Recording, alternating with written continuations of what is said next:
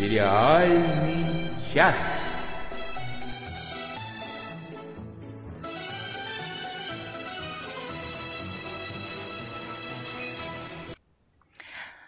Добрый вечер, дорогие друзья.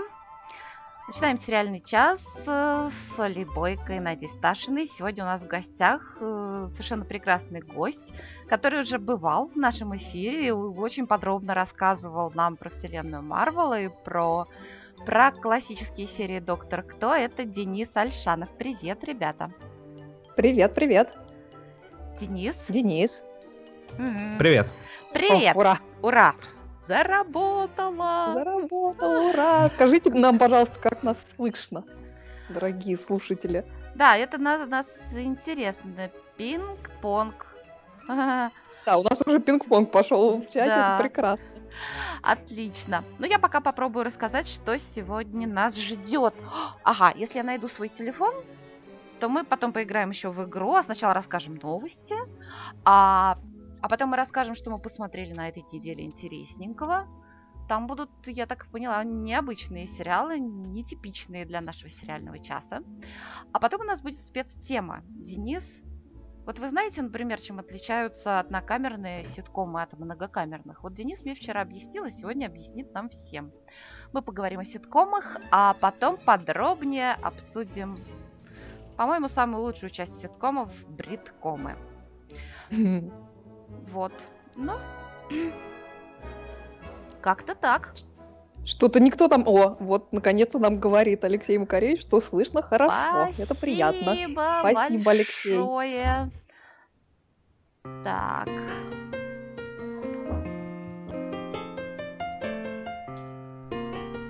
Сериальные новости.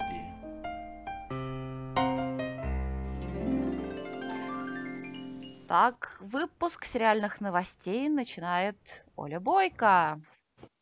Начинает. И, значит, у меня две новости для поклонников сериала Sense8 «Восьмое чувство». Во-первых, 23 декабря на Netflix состоится премьера двухчасовой рождественской серии под названием Sense8 A Christmas Special. А во-вторых, премьера второго сезона, к сожалению, будет не скоро. Она состоится 5 мая 2017 года. Во втором сезоне будет 10 серий. И две новости про продление. Во-первых, на второй сезон продлен сериал «Люк Кейдж», также на Netflix. И продлен также сериал Westworld, сериал «Мир Дикого Запада», про который, я надеюсь, мы еще сегодня поговорим. Также он продлен на второй сезон, но премьера, скорее всего, состоится не раньше 2018 года. Слава богу. Так, я тоже не хуже никого расскажу про продление. Сериал «Корона» The Crown продлен сразу на 2 сезона. Во втором сезоне мы также увидим в роли коронованных особ Клэр Фой и Мэтта Смита. А в третьем сезоне их будут, короля и королеву будут играть уже другие актеры. Вот, Денис. Да, мне тоже есть что рассказать. Главное, на мой взгляд, и на взгляд, я думаю, многих телевизионное событие, вот произошло буквально 3 недели, уже 4 недели тому назад, это запустилось новое шоу The Grand Tour. Это от Джереми Кларксона, Ричарда Хаммонда и Джейсона Мэя. Те, которые были в Top Gear. Конечно, это не совсем сериал, но и каким-то автомобильным шоу это тоже нельзя назвать. У них теперь новое название, они уже вовсю выходят на Амазоне. Вот вчера была 4-я серия. А про что? Расскажи нам. Это все то же самое, что Top Gear. 3 немолодых мужчин развлекаются, ломая машины и ездя на спорткарах. Это весело. Действительно. На самом деле очень весело, потому что они никогда не рассказывали про характеристики автомобилей. Но при этом они постоянно их взрывали, по-моему. Ну, в принципе, да. Мне кажется, это и была главная фишка всего Top Gear. Ну да. Понятно, ну что ж, хорошо. Вы готовы поиграть? Ну что ж делать, конечно. Ну да. Поиграем. А поиграем. Разгадай мелодию. Ну, сегодня у меня трудная была задача, потому что, мне кажется, невозможно подобрать сериал, который не смотрел бы Денис. Вот. И, возможно, ну и даже, в общем-то, вполне вероятно, что и этот сериал Денис узнает. Я тогда прошу, Денис, ты тогда не говори сразу, хорошо? Обязательно. Пусть Оля помучается. Ну почему ж помучается? Вот. Ну чего, в общем, нужно угадать, что за сериал по музыке, а если не угадать, тогда попробовать догадаться, о чем бы он мог быть. Ой, я подумала, а вдруг Оля этот сериал тоже смотрела. Вот я тогда буду как дура. Ты будешь как умная. Ну что ж, послушаем.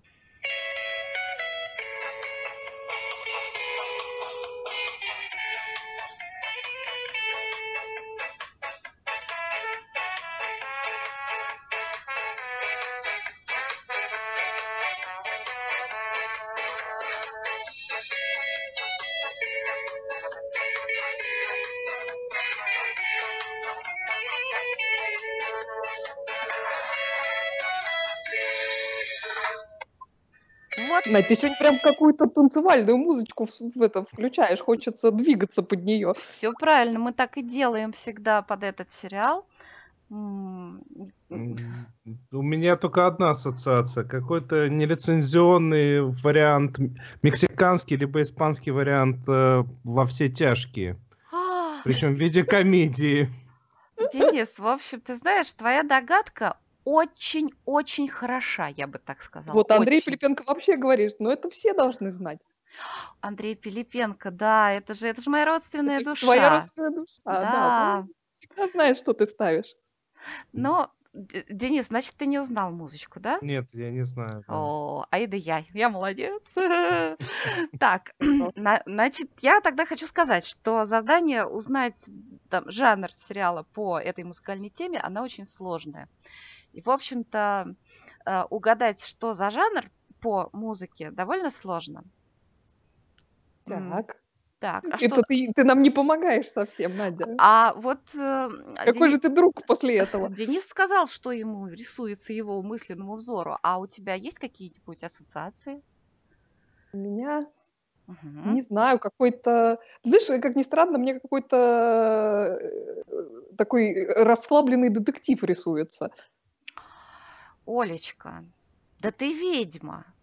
Да, это я. Да. Ну, в общем, я хочу сказать, что ты угадала действительно. На самом деле ты угадала жанр. Просто вот взяла и угадала. А теперь я задам еще... наводящий вопросик задам. Как вы думаете, где происходит действие этого сериала? Техмекс, где-нибудь Техас, Мексика. Либо где-нибудь на островах прекрасных. Олечка, да ты ведьма! Мне уже страшно, боже мой. Случайно не твой этот, как его, пляжный, что ли, детектив? Олечка, ты магическая женщина. Все, я снимаю перед тобой все шляпы. Бинго. Да, давайте мне шляпы. Да. Что, да, я угадала, правда? Да, Андрей Пилипенко тоже, кстати, пишет, что музыка может натолкнуть только на место, а не о чем. Совершенно верно. Почему я выбрала сегодня для игры именно этот сериал? Сериал называется «Смерть в раю», Death in Paradise. О, точно. Потому что я в этом году не съездила в отпуск к морю. Мне очень плохо из-за этого. Я уже собираюсь опять начать пересматривать «Смерть в раю», потому что, по-моему, это самый... такой сериал, где самым вкусным образом показано море.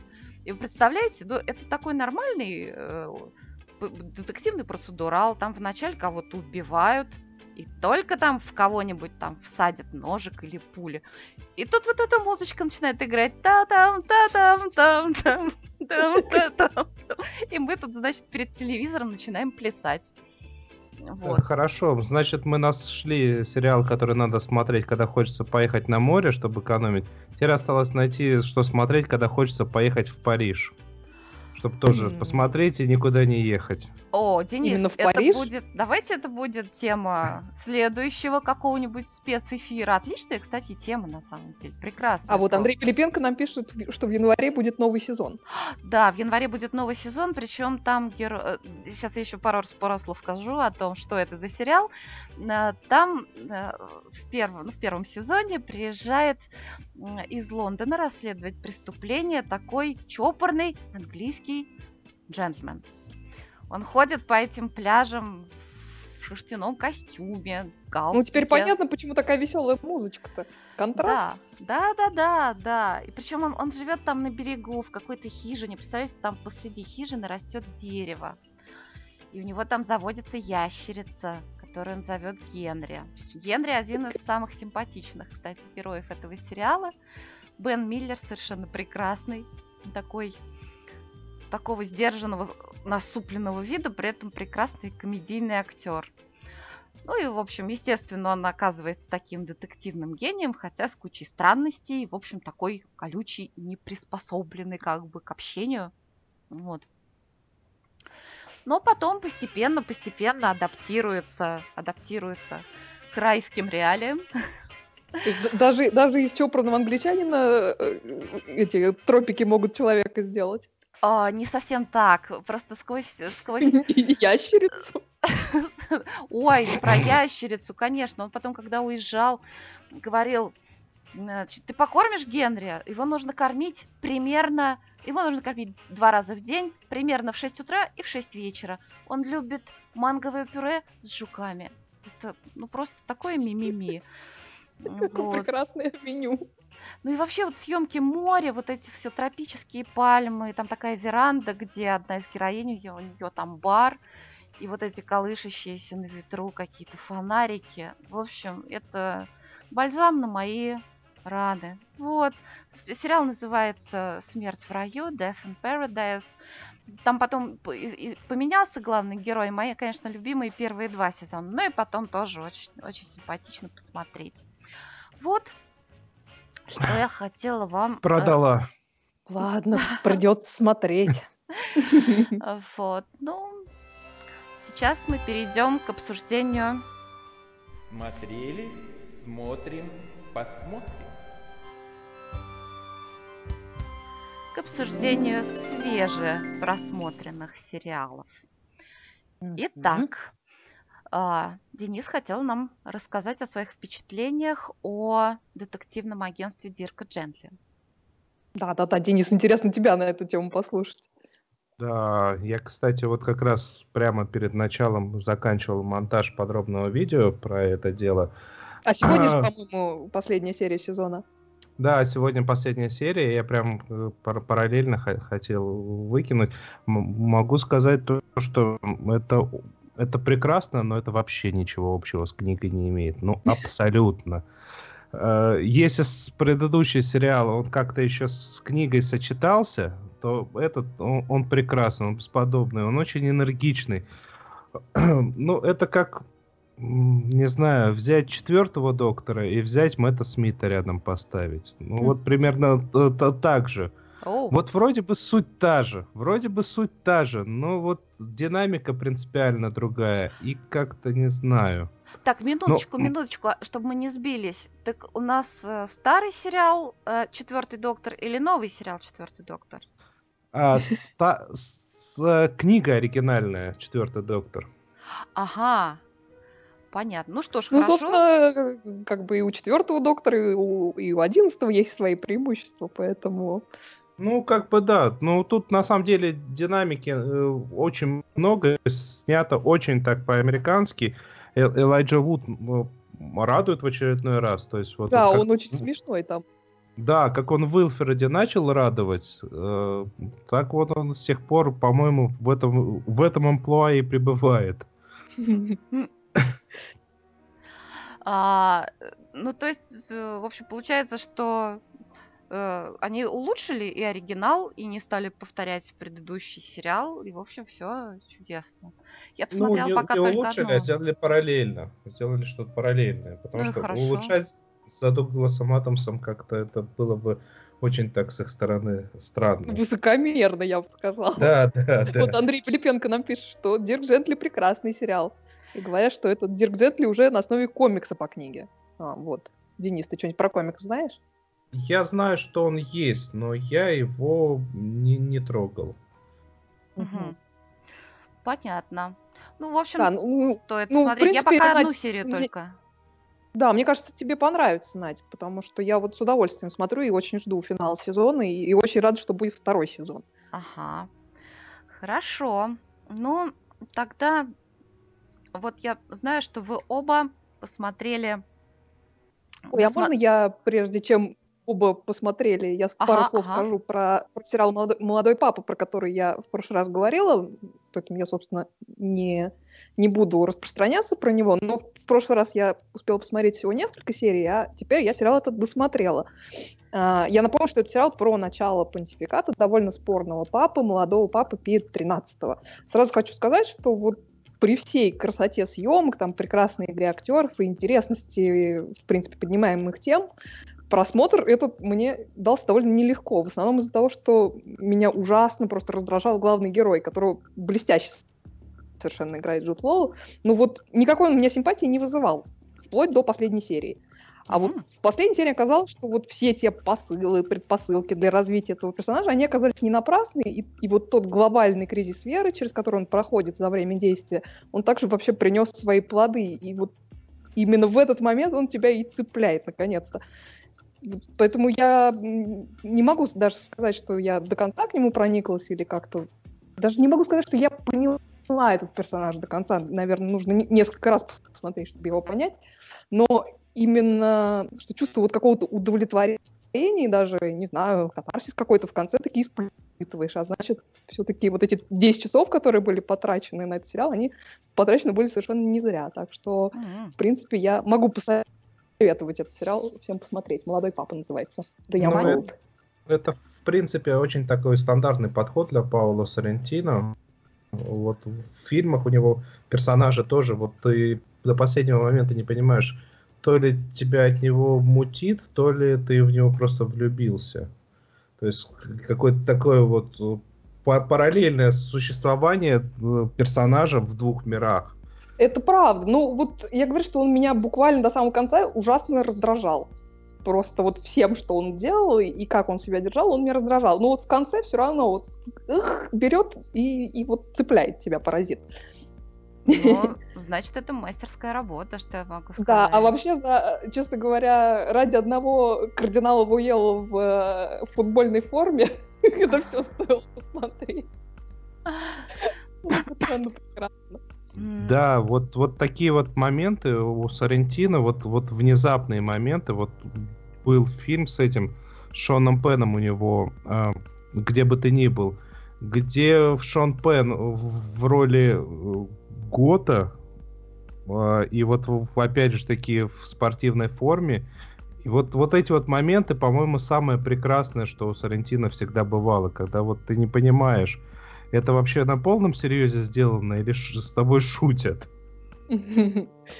Да, ну, видимо, это, видишь, да, Марк, режиссер. Так, а, кстати, вот про Париж тебе, Денис, тут Михаил Холодковский пишет, что есть сериал «Джо» с Жаном Рено. Ты знаешь такой сериал? Нет. Ну вот. Вот рекомендация парижская. Ясненько. Экономим. Ребят, ну, в общем, я вот тут мучаюсь сомнениями. Например, сериал «Молодой папа» я собираюсь смотреть 100%. А вот... Мне кажется, ты оценишь, Надь.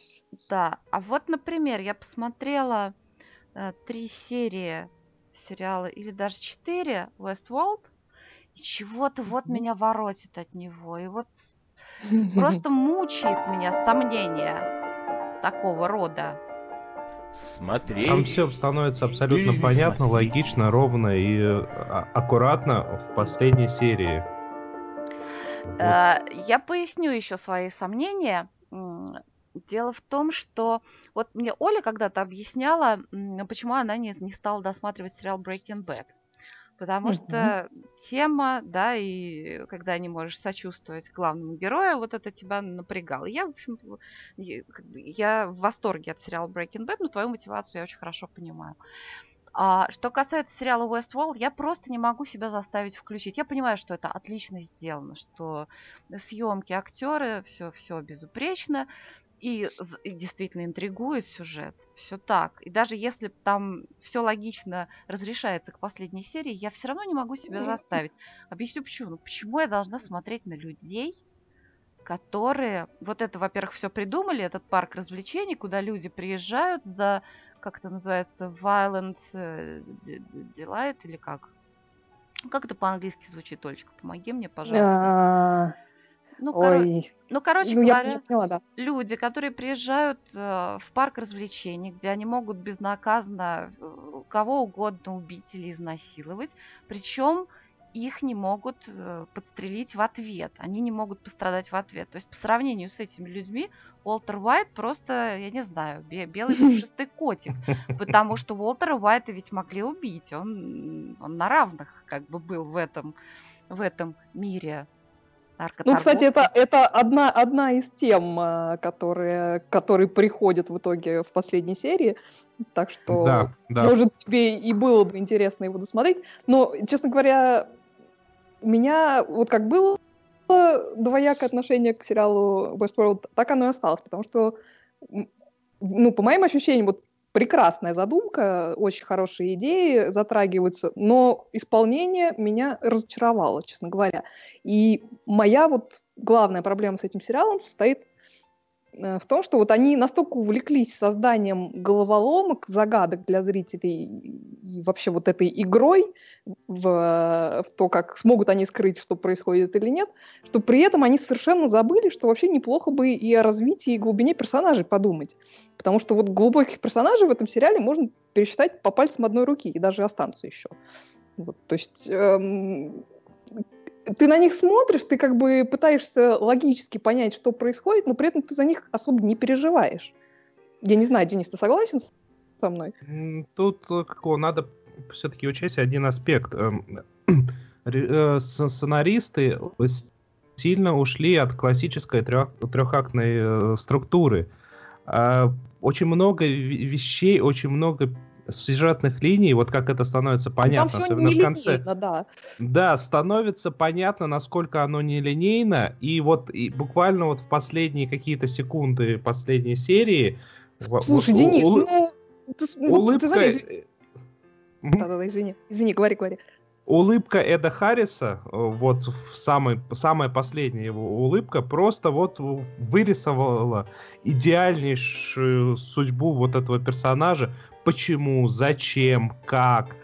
Это настолько логично. У этого персонажа нет глубины никакой абсолютно. Он просто человек в функции, по большому счету. Его мотивация, в принципе, не особо понятна. И вот его, мы не будем спойлерить, но вот эволюция, которая происходит, она, в принципе, никакой логики не имеет в моем представлении. И в жизни, в общем-то, таких людей полно, на самом деле. Да, но при этом, ты понимаешь, вот у меня ощущение такое, что вот они...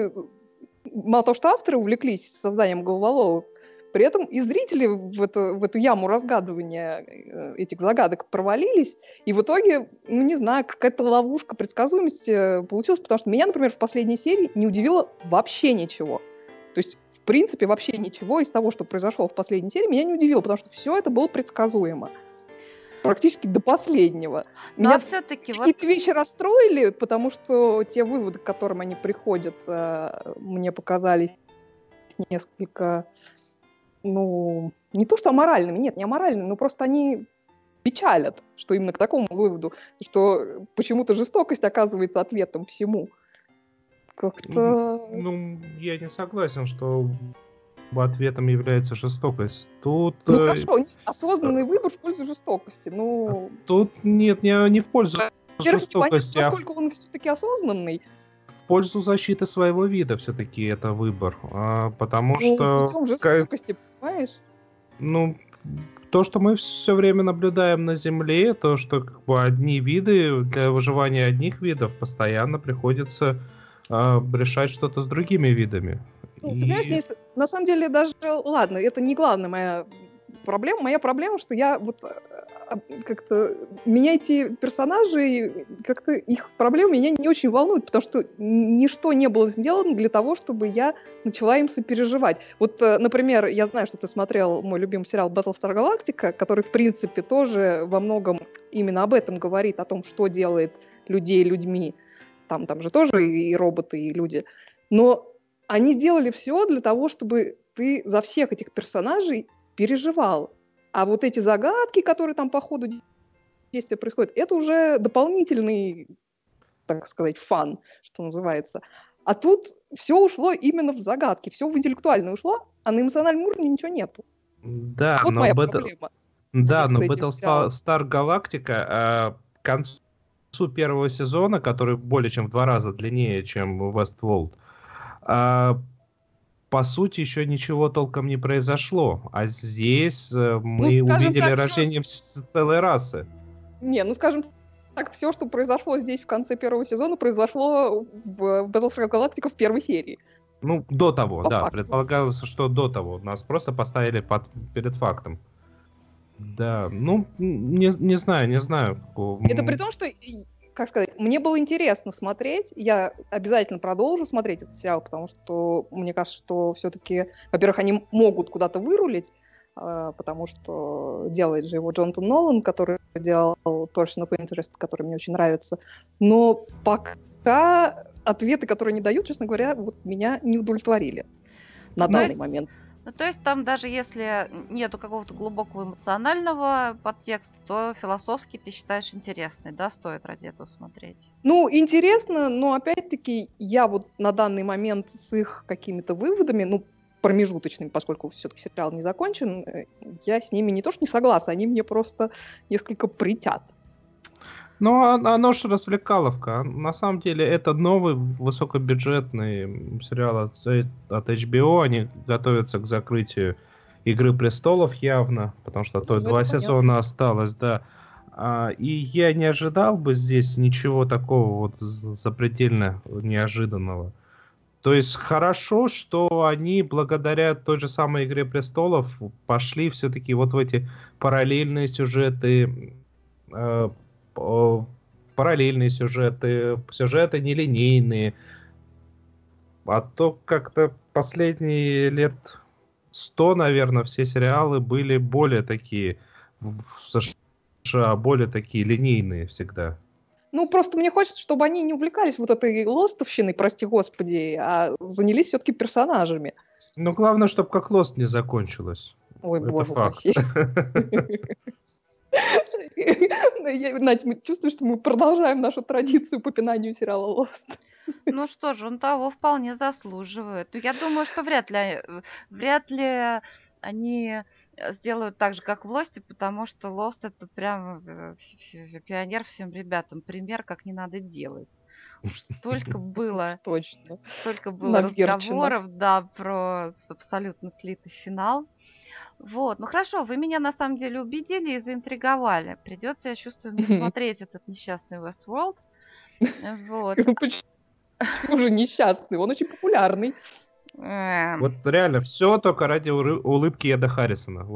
Это самый красивый момент во всем сезоне. Не знаю, мне кажется, улыбка Долорес была, в общем-то, не хуже. Да, она не хуже, но тут реально я в этой улыбке увидел эти все 30-40 лет какие-то. Не знаю, мне класс. Очень понравилось. Я чувствую, что... Эд Харрис просто прекрасный актер, что тут говорить-то. Да. Я чувствую, нам придется во время церемонии вручения приза «Золотая выдра» вручать приз за лучшую финальную улыбку Westworld'а. Спецприз. Слушайте, а я хочу вам рассказать, какой сериал смотрю я сейчас. Ну-ка. Я, по-моему, в прошлый раз я читала сообщение нашей слушательницы Алисы, которая по нашей рекомендации, на самом деле по рекомендации Михаила Холодковского, посмотрела сериал «Министерство времени». И вслед за «Министерством времени» она стала смотреть другие испанские сериалы. Один из них смотрю я сейчас. Сериал называется «Пластиковое море». Мар де Пластико. Правильно я произношу? Да, все правильно. Это такой честный детектив. Вот. Никакой лостовщины там нет. Я посмотрела пока, ну, чуть больше половины. И мне очень нравится. Я бы сказала, что это такой испанский вариант Broadchurch. Интересно. Это потому что происходит убийство, в общем, в маленьком городке, где все друг друга знают. И по мере расследования этого убийства начинают выползать какие-то скелеты из шкафов. Всякие тайны, скандалы, интриги, расследования. Ну и еще всякие любови, и еще всякие социальные острые вопросы. Например, вот столкновение фашистующей такой молодежи с мигрантами. По ходу дела там один из фашистов влюбляется в очень красивую чернокожую такую девушку. Вообще там женщины очень красивые. Вот еще там такая там тоже сюжетная завязка. Там цыганская большая семья, и одна из дочерей в этой семье идет служить в полицию. Естественно, это прямо жуткая трагедия для семьи. Там ее изгоняют. Она тянется. Надя, это где-то на юге происходит? Да, это происходит в Андалузии. Вот. Там, кстати, тоже пляжи присутствуют и море, но почему-то нет солнца. Я не знаю, не зимой, может, это все снимали. Или фильтры какие-то ставили. Но неважно. Вот. Пока что там одно убийство произошло, но, по-моему, уже назрело еще парочка там. Да, и, кстати, как это связано с Министерством времени, там в главной роли самый главный красавец из Министерства времени Рудольфо Санчо. Но там, кстати, играют очень красивые женщины, вообще все. И вот эта цыганка, она, кстати, я смотрела, она, оказывается, певица профессиональная. Вот надо посмотреть, он где-то в Netflix, мне кажется, есть этот сериал. Ну, я пока еще, не буду врать, не досмотрела до конца, но пока что, мне кажется, что, ну вот, да, испанский Broadchurch. Отлично, вот Михаил Холодковский радуется, что ты его опять посчитала. Ага, Михаил, посмотрите «Пластиковое море», может быть, вам тоже понравится. Вот, такие дела. Да, по поводу, кстати, рекомендаций наших слушателей. Вот Сергей в Твиттере нам советует, нам пишет, что давно хотел посоветовать очень милый сериал Pushing Daisies. Сказочный, красивый, как отель Гранд Будапешт. Кто-нибудь смотрел Pushing Daisies? Нет. Я видела какие-то небольшие кусочки из него, и он ужасно милый. Это американский сериал. Там какая-то очень трогательная любовная история. Там, насколько я вообще припоминаю, там главный герой имеет способность прикосновением оживать умерших. Но при этом, если он до них дотронется еще раз, то они умрут снова. Вот. И у него там какая-то любовная история с девушкой, как раз которую он оживил, но при этом они друг до друга не могут дотрагиваться. Слушайте, да. Вообще хочется посмотреть. Насколько я знаю, его как-то очень быстро отменили. И, по-моему, вот все мои знакомые, которые его смотрели, очень по этому поводу переживали, потому что всем он очень нравился. Ага. Push and what? Pushing Daisies. Ты в нашем списке, пожалуйста, Олечка, его обозначь. Да, сейчас я вам даже скажу, как он может быть. «Мертвые до востребования» называется он в нашем переводе. Первый раз слышу, надо же, здорово. Да, это сериал 2007 года, 2 сезона в нем всего. Да, Ли Пейс там играет главную роль, вот я не могла вспомнить, как его зовут. Вот. А еще Татьяна Букина нам пишет, что на этой неделе начали смотреть The Nick, как-то пропустили его, очень нравится, хоть и абсолютно натуралистично и жутко снято. Вот ей хотелось поделиться с нами. Вот, кстати, действительно, я посмотрела всего лишь одну серию и заценила, как хорошо снято, и какие актеры, и тема, все прекрасно. Там Клайв Оуэн, по-моему, играет. Клайв Оуэн играет, да, но там и другие актеры тоже очень хорошие, но поскольку у нас такая семейная традиция, мы смотрим сериалы за ужином обычно. И как-то поэтому пока что у нас эта больница Никельбокер, она не пошла. Вот. Бывает. А вот я неожиданно посмотрела японский сериал. Вот. Мне Netflix его подсунул. Так. Да, называется сериал «Полночная закусочная. Токийские истории». Если кто-то будет в англоязычном Netflix искать, он называется «Midnight Diner: Tokyo Stories». В принципе, уже из названия следует, о чем этот сериал. Это такой сборник мини-историй, их там 10 штук пока, про разных посетителей токийской ночной забегаловки, которая открыта каждую ночь с полуночи до 7 утра. Меню заведения очень ограничено, но политика хозяина такова, что он готовит посетителю любое блюдо, которое он попросит, при условии, что у него есть в наличии ингредиенты. У заведения есть свои завсегдатые, есть и случайные посетители. Вот некоторые из них становятся как раз главными героями происходящего в отдельно взятой серии. Тут там и история женщины-таксиста, и местного зеленщика, и агентов по недвижимости, которые там недалеко работают, и игрока в маджонг с маленьким сыном, и юриста, ну и так далее. Истории там и такие комичные, и лирические, и даже с примесью сверхъестественного иногда. Кстати, вот та серия, в которой были элементы сверхъестественного, вообще уморительно смешная. А еще в каждой истории хозяин забегаловки готовит какое-то одно блюдо, любимое блюдо героя истории. И рецепт показывает. Да, это показывают в подробностях, очень вкусно. И это вообще лучшая часть истории. Честно говоря, мне не хочется скатываться в стереотипы, но мне это ужасно напомнило книжки Мураками, которые Харуки, не в плане сюжетов, а в плане того, что у него всегда герои очень вкусно готовили. Ну, по крайней мере, по описанию. Вот эти места в книжках мне всегда нравились больше всего. И так вот в этом сериале как раз те моменты, когда хозяин заведения готовит, они самые прекрасные, на мой вкус. Вообще, конечно, на самом деле интересно сменить перспективу и посмотреть на жизнь восточного мегаполиса для разнообразия, потому что это, конечно, совершенно другая и культура, и юмор, и другое выражение эмоций, и вообще все другое. То есть какая-то, практически другая планета, но при этом это совершенно такие человеческие, трогательные истории. В общем, если вы хотите сменить перспективу немножко, то я вам сериал «Полночная закусочная» очень рекомендую. Да. Хоть он коротенький. Там серии всего по 23 минуты, по-моему. Ну вот, придется еще один сериал добавить в списочек мой длинненький. Да. Да. Ну что, давайте потихонечку переходить к нашей спецтеме. Так...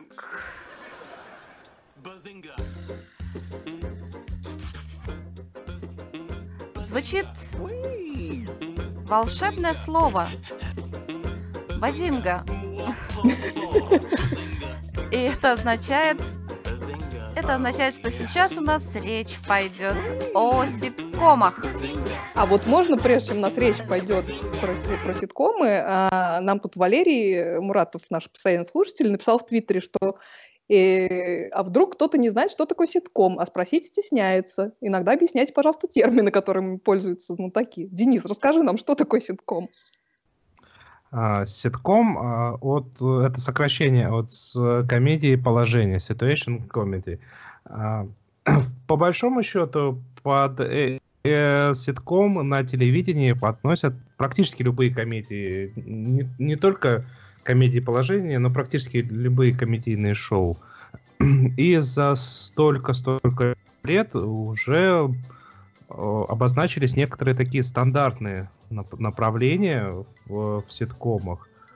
Например, довольно-таки часто употребляется два термина: однокамерный и многокамерный ситком. Да, вот я к своему стыду, например, не знала, что это такое. Я думала, это как-то связано с количеством камер на съемочной площадке. Но это примитивно. Это с местом действия, наверное, связано. Это на самом деле связано с количеством камер на съемочной площадке.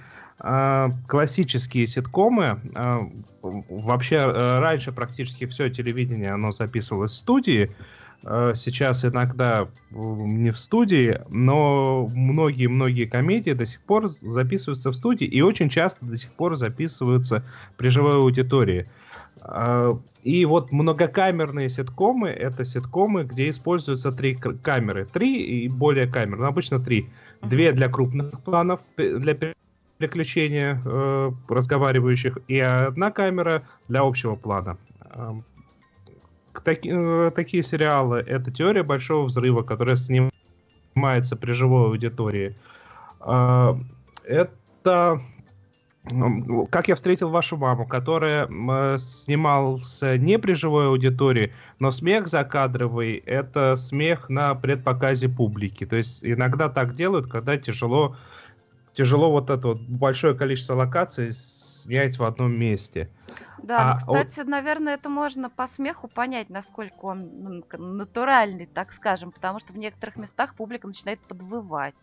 Это вот как раз примерно там же, где и я начинаю подвывать. Да. А вот в России и иногда во Франции используют консервы. Но это настолько жуткие сериалы, что о них лучше не вспоминать. Вот.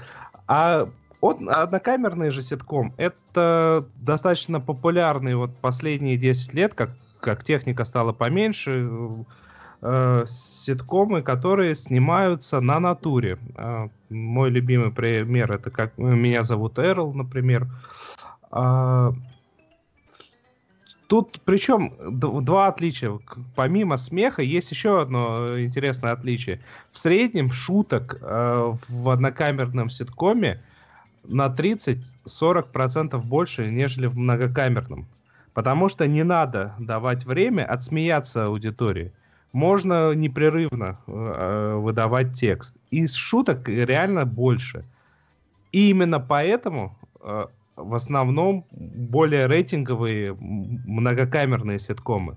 Потому что среднестатистическому неподготовленному, особенно зрителю, который, переключая каналы, наткнулся на что-то смешное, ему легче подача вот эта вот шутка, время отсмеяться. Шутка, время отсмеяться.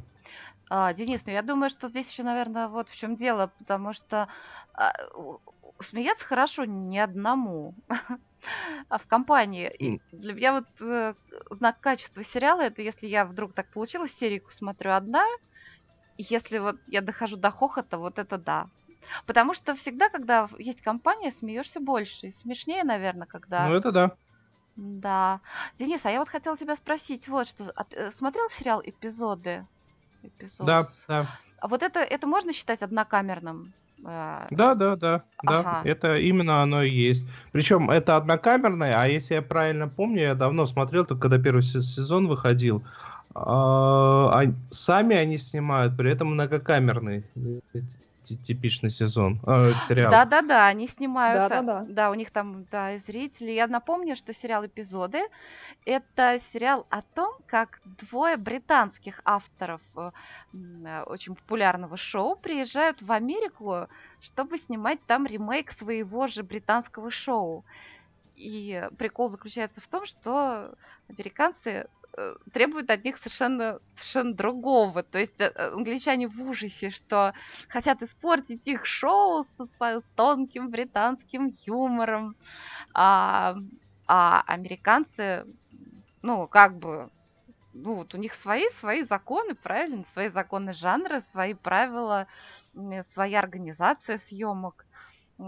И прекрасный сериал, один из моих любимых. Вот. Причем самое ужасное, что там они же сначала ужасно хвалят, говорят, что вот какой гениальный сериал, вы просто гений, вы замечательно написали, ничего не надо менять, а потом выдают им список того, что надо поменять, и фактически сериал надо записать заново. Да, камни на камне просто не оставляют от их затеи.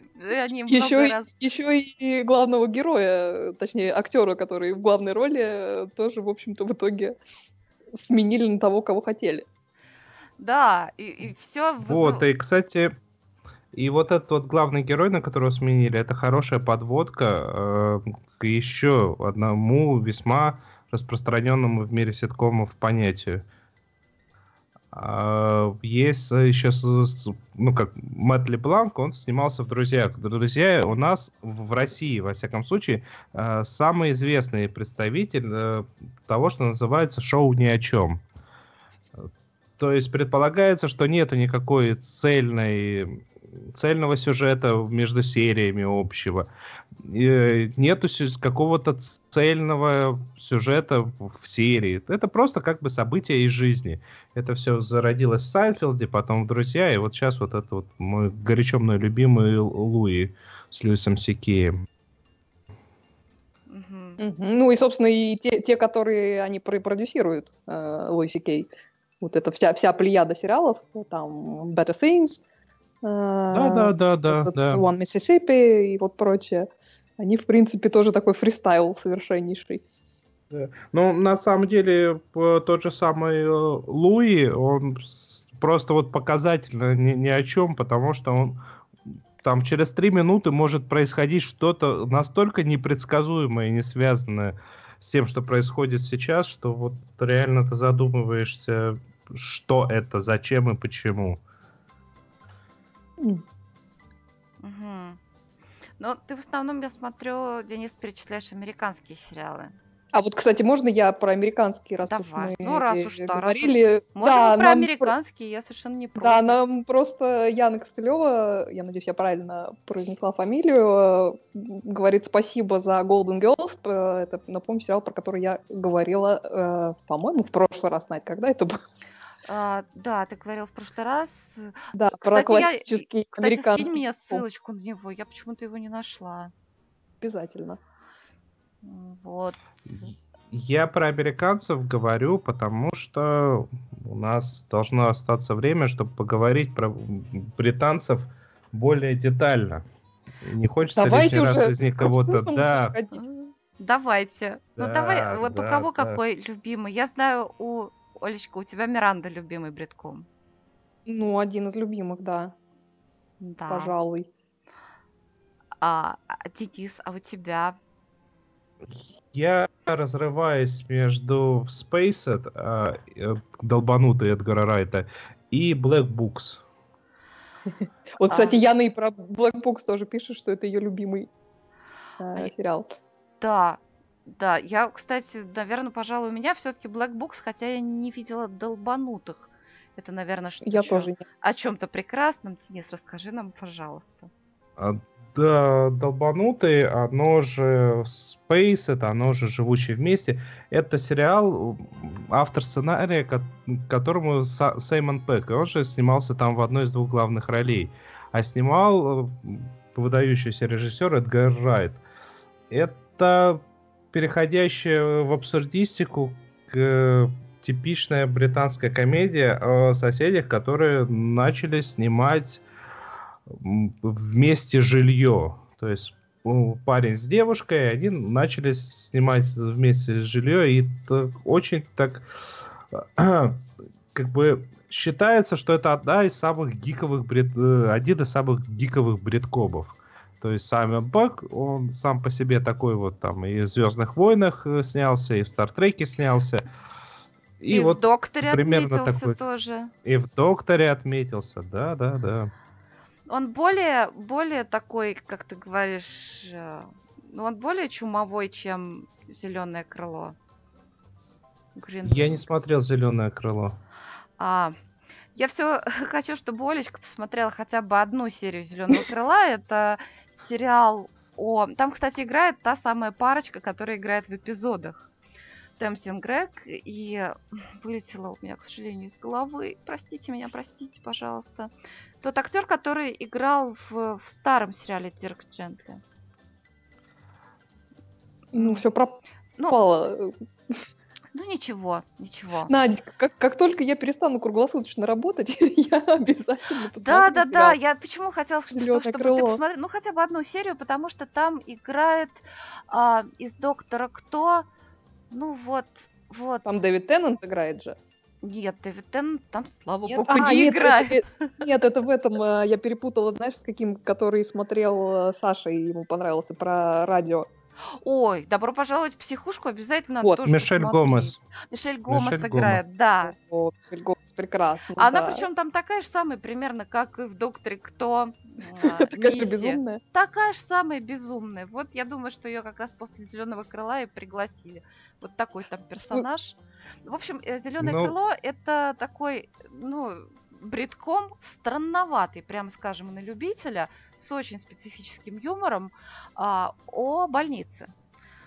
Причем там врачи, по-моему, заняты чем угодно, только не лечением больных. У них там, они ходят все такие в халатах, Ну, я ни разу не видела, чтобы они в этом сериале кого-то лечили. Наверное, Надь, вот твой духовный брат Андрей Пилипенко пишет, что смотрите «Зеленое крыло», но того стоит. Вы, слушайте, вы точно прямо на одной волне.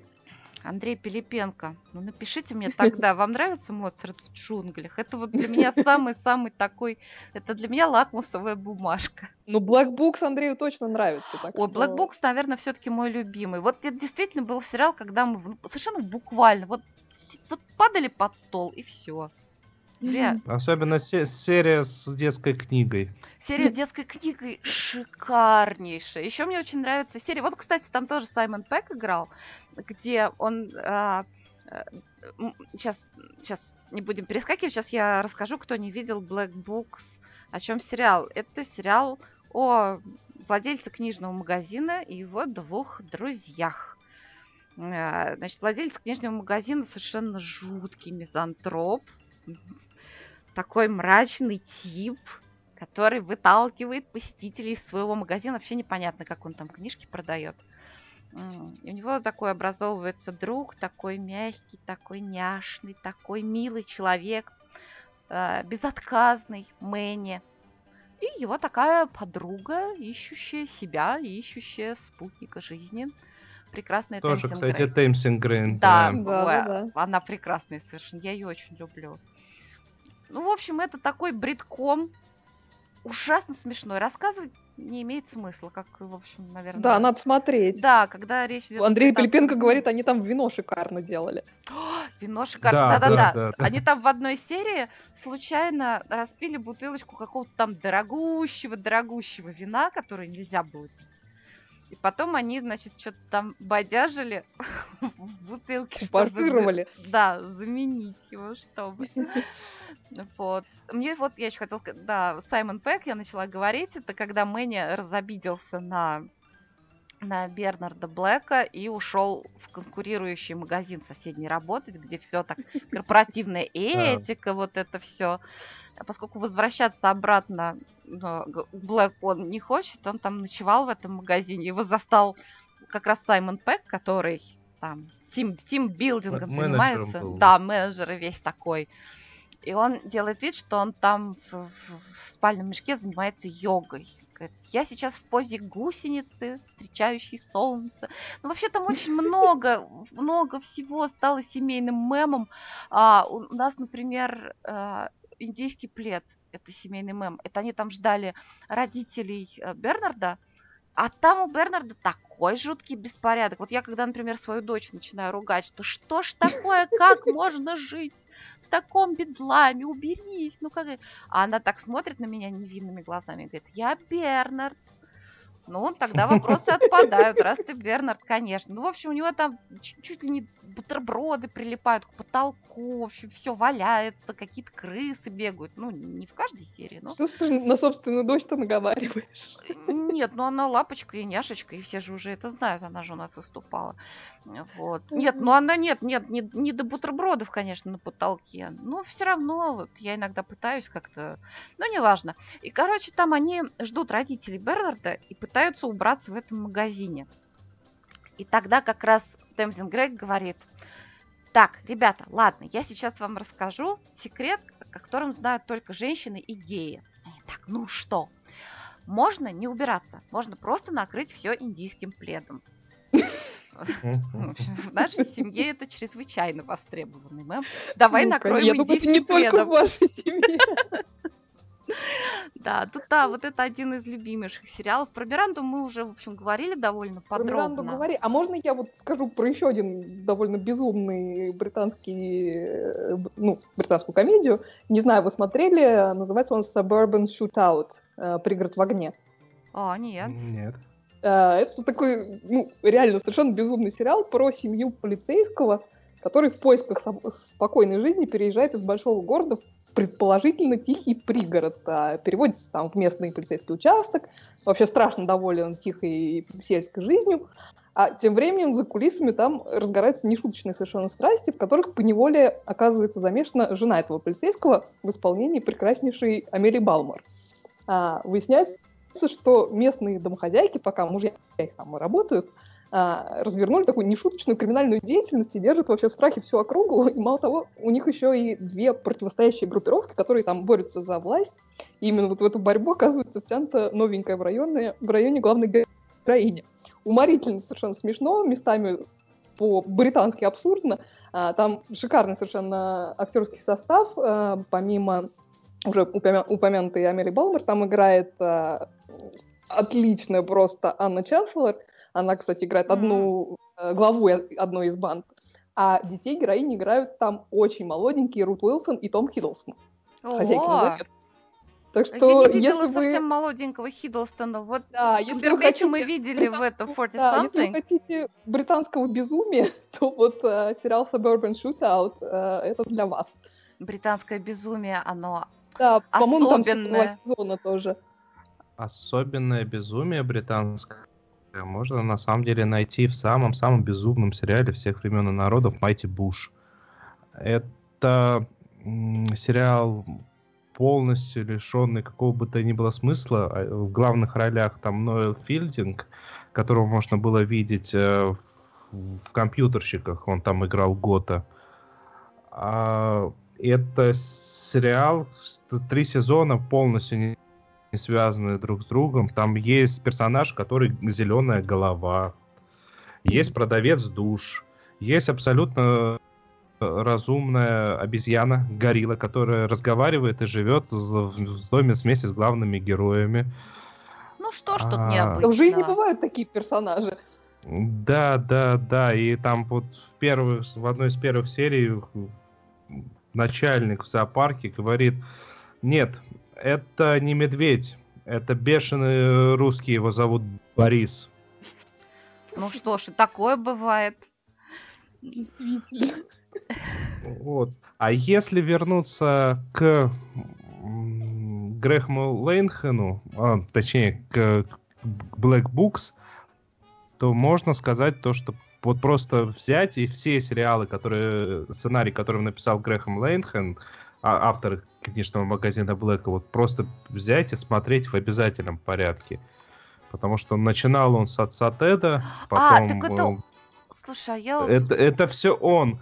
Он отец Тед, он хиппи, он написал книжный магазин Блэка. Он же Гога, он же Гоша. И он же написал «Компьютерщиков» за Эти Крауд. Вот это вот мой Моцарт в джунглях, потому что это моя производственная драма.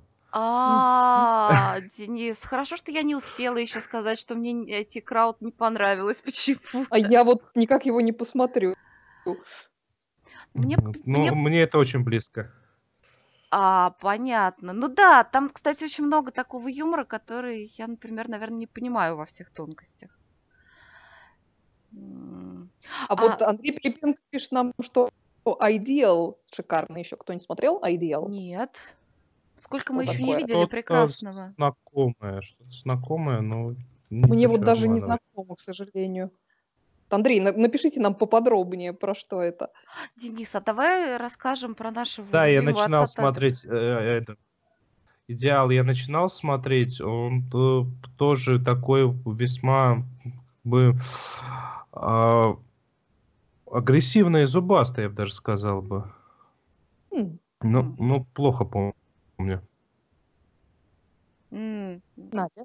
Вы про отца Теда хотели что-то сказать? Да, слушай, оказывается, это автор тот же, что в Black Books. Ну, слушай, Олечка, тогда ты должна обязательно посмотреть отца Теда. Слушай, он совершенно прекрасный. Отец у меня столько домашних заданий, что просто непонятно, когда сейчас придется брать отпуск. Отец Тед совершенно шикарный, очень смешной сериал. Денис, а там происходит действие, я забыла, в Ирландии, да? В Ирландии, да. После него я 2 или 3 месяца изъяснялся исключительно ирландскими ругательствами. Кстати, это полезный навык. Вот, если вам хочется съездить в Ирландию, но у вас нет такой возможности, посмотрите сериал «Отец Тед». Там, кстати, шикарно совершенно снята природа. Вот. Но не в природе, конечно, там самый кайф. Там о жителях домика приходского священника. Это островок такой посреди бурного моря. в Ирландии. В общем, отец Тед — это такой священник, которого сослали вот в этот приход на окраину, да, вселенной, за то, что он так немножко, в общем, проворовался, мягко говоря. Вот. И он живет в этом домике с еще двумя священниками. Один из них — отец Джек, который такой пожилой, буйный алкоголик. Большую часть времени исполняющую роль трупа. Да, вот так висит, нога говорит. Это как собака в Вишес? Нет, собака вообще... Нет, собаку уже там вообще нам практически ни разу не показали. Да, к Вишес обязательно нужно будет сейчас еще и вернуться. Вот, нет, он такой сидит в кресле, никакой, а потом как начинает вопить. Пить! Или увидит... Booze. Да. Booze, arse. Вот, он... Да. А третий обитатель, он такой, как это сказать? Ой, я забыла, как его зовут, Денис. Не от мира сего, Дугал, отец Дугал. А, отец Дугал, такой молодой священник, он немножечко, как бы дурачок такой. Слушайте, ну это бесполезно, конечно, рассказывать, это очень смешно, и смешно прям с первой серии. Там, кажется, 4 сезона. Ну, там 4 сезона по несколько. Там 3 сезона. А, 3 сезона. Так мало. Слушайте, надо пересмотреть. Теперь отца Теда еще хочу пересмотреть.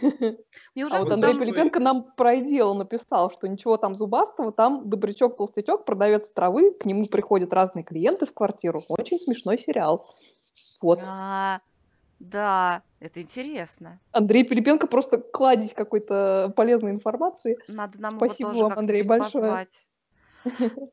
Вообще, за что я люблю британские комедии, бриткомы, пришел домой после работы, посмотрел сезон и не позже 8 вечера лег спать.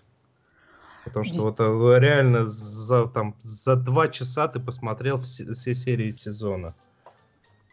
Ну, вообще-то да, всего 20 минут. Только жалко, что так мало. Ну, оно, на мой взгляд, и к лучшему, потому что когда берутся реально адаптировать вот эти сериалы в Штатах, когда из 6-серийного сезона по 20 минут пытаются сделать 24 серии по часу, как-то шуток становится сильно меньше. Ну да, и все-таки юмор-то совершенно разный. У меня в «Отце Тедди» мне ужасно нравится серия про Евровидение. Как они вот эти, значит, 3 отца собираются на Евровидение. А там у них еще конкурирующий приход, и там тоже 3 священника примерно тех же амплуа. Да, именно так. Они тоже собрались на Евровидении, приготовили там какую-то шикарную песню. А сначала вот эти отцы, как они сочиняли эту песню для Евровидения, а потом как они сплагиатили песню для Евровидения, и как они сделали клип. Как там эта песня называется? Про моя что-то... Моя какая-то пушистая лошадка, в общем, что-то такое. И главное, они спародировали клип и песню, ну, очень похоже. Мне очень нравится, когда к ним сослали еще одного отца, который постоянно ходил с бумбоксом и слушал во всю мощь джангл. И в тот момент Тед уже такой... Как, оказывается, хорошо было, когда здесь была тишина. Да, это, по-моему, когда они как раз отца Джека уже не выдержали, сплавили его куда-то какую-то лечебницу, и им прислали вот этого совершенно чумового отца. Тогда они, значит, отца Джека опять стали... В общем, нет, хорошо было... Поминать добрым словом? Ну, не просто поминать добрым словом, а возвращать. Все познается в сравнении, как мы знаем. В общем... Особенно вот кто любит Black Books, в общем, это приблизительно... Нет, он не такой, конечно, юмор, но он, в общем-то, такой же практически по смехотворящему эффекту. Да, Денис? Да. Денис, а ты любишь сериал Wishes? Wishes, я не помню. Любишь ли ты Wishes так, как любим его мы, Денис? Да, это... Я не помню никаких Wishes. У нас он, по-моему, называется «Порочные» или как-то так вот. Что-то в этом роде, да. Олечка, расскажи нам. Да, ну, собственно, сериал «Вишес» — это сериал про двух старичков-геев, которых играют прекрасные Дерек Джекоб и Ян Маккеллен, и про их друзей. Вот, собственно, весь сюжет, по большому счету. Причем один из них такой ворчливый ужасно. Ворчливый и самовлюбленный нарцисс, потому что он такой не совсем реализованный актер. Он актер. Да. Да, это Ян Маккеллен его играет. Я понял, о чем вы. Ага, Дерек Джейкоб играет такого заботливого, прекрасного товарища, который там готовит все время и чай, и заботится о собаке, и заботится об этом своем партнере. Ужасно трогательно. Но еще у них есть подруга Вайлет. Да, мне ужасно, знаешь, нравятся постоянные их такие диалоги, где они, не собачатся, но перепираются. Припираются, да, так остро припираются. Да, диалоги, конечно, шикарные. Еще вот одна из таких ярких особенностей этого сериала, которая отличает его от других бриткомов, это яркая такая театральная манера игры, потому что все актеры это просто топовые актеры британской сцены. И они, игра тоже такая вот театральная. Это можно было бы, наверное, любую сцену из этого сериала показывать действительно в театре на сцене. Это так сыграно, это так поставлено, это вот такая эстетика сериала. И это просто потрясающе. Да. Ну, а еще там этот играет... То, что... Да, извини, Денис. Самое прекрасное то, что там ведь оба главных персонажа геи сами по себе. Да, они тоже геи. Да. Поэтому они там оттягиваются по полной программе, по-моему. Да, мне кажется, это на самом деле актеры такие мощные, они, по-моему, могут сыграть абсолютно кого угодно. И тут прекрасная их ориентация, это прекрасная их интерпретация, да, вот этой гейской тематики не связана с их ориентацией. Мне кажется, то, что именно таких актеров позвали на эти роли, это просто тоже часть британского юмора, вот и все. Конечно. А еще там играет этот молодой актер, забыл, как его зовут. Он в «Игре престолов» играет какого-то из главных злодеев. Да, здесь он такой просто он в «Отбросах» играет одну из... Да, Иван, в смысле? Да. Иван Реон. Да, он самый. И тут он просто реально божий одуванчик такой, который привечают и практически чуть ли не усыновляют эти престарелые геи. Практически, да. Олечка, а ты досмотрела последнюю серию? Вот заключительная серия, рождественский выпуск вышла недавно. Такая трогательная. Там вот, все, она длинная, 45 минут, так вообще-то там серии, эти стандартные 22 минуты. А тут вышла двойная серия, и там есть все. И поплакать, и посмеяться, и закончили исключительно трогательно. И на очень высокой ноте. В общем, очень душевно, я согласна. Очень душевно, да. И вообще это тоже тот сериал, который можно пересматривать сначала по много раз, как и Black Books, как и Отец Тед. Хотя они все разные по тональности. Вот. Это точно. Так, мне, конечно, неудобно вам об этом говорить, но время-то наше подошло к концу. А мы только 5% из всего британского и смешного перечислили. А это значит, что тебе придется к нам вернуться еще. Обязательно. Мы же не будем все самое вкусненькое прям вот за одну программу выкладывать. К тому же мы должны еще посмотреть то, что нам порекомендовали. И я думаю, что к бриткомам мы еще обязательно вернемся.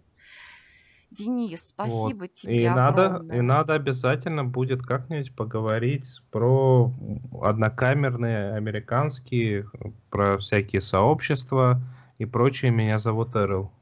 Обязательно. Вот, Денис, ты видишь, у нас уже есть план на будущее. Это, я считаю, прекрасно. Да. Спасибо тебе, что ты к нам пришел сегодня. Приходи. Спасибо тебе большое, позвали. И обязательно позовем еще. И спасибо всем, кто слушал нас в прямом эфире и комментировал. И кто комментировал, да. Спасибо огромное. Список, нас про список спрашивают, мы обязательно повесим список сериалов, которые мы в этом выпуске обсуждали. Обязательно, как всегда, и на SoundCloud, и в YouTube, и в Facebook все сериалы будут перечислены. Спасибо всем. Мы встретимся с вами через неделю, в субботу, в 20 час по московскому времени. Оля Бойко, Денис Ольшанов, Надя Сташина были с вами. Пока.